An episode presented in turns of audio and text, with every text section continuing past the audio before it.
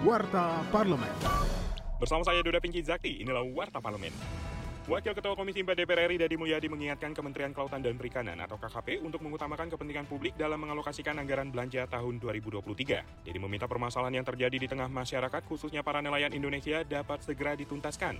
Menurut politisi praksi Partai Golkar itu, untuk memperbaiki kesejahteraan nelayan harus dimulai dari penyaluran modal yang cukup, memfasilitasi tempat tinggal yang layak, dan memperbaiki sanitasi tempat tinggal nelayan. Yang terpenting semua kebutuhan nelayan dapat terpenuhi.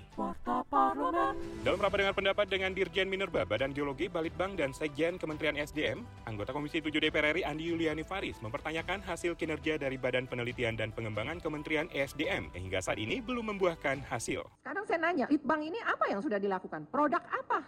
Di lain pihak, kalau kita lihat juga anggaran Badan Geologi, kita ini kan mau energi baru terbarukan, tetapi masih ada permintaan dana untuk pemetaan wilayah potensi batu bara, sekian miliar. Kalau saya lihat semua litbang, mohon maaf, semua hasilnya kertas-kertas semua. Kertas yang penting, ya report. Tapi bukan kertas itu yang kita biayai, report itu. Bukan report itu yang kita keluarkan bermiliar-miliar, tapi ada produknya. Litbang ini produknya apa sih? Kinerja Wakil Rakyat simak di media sosial DPR RI. Rancangan Undang-Undang Kitab Undang-Undang Hukum Pidana atau RKUHP diharapkan akan segera disahkan sesuai dengan perkembangan kehidupan bermasyarakat dalam berbangsa dan bernegara.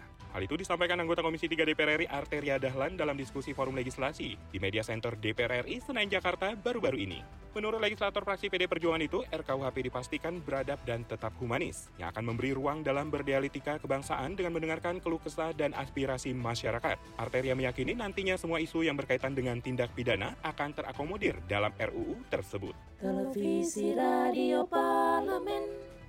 Demikian Warta Parlemen, Produksi TV dan Radio Parlemen, Biro Pemberitaan Parlemen, Sekjen DPR RI.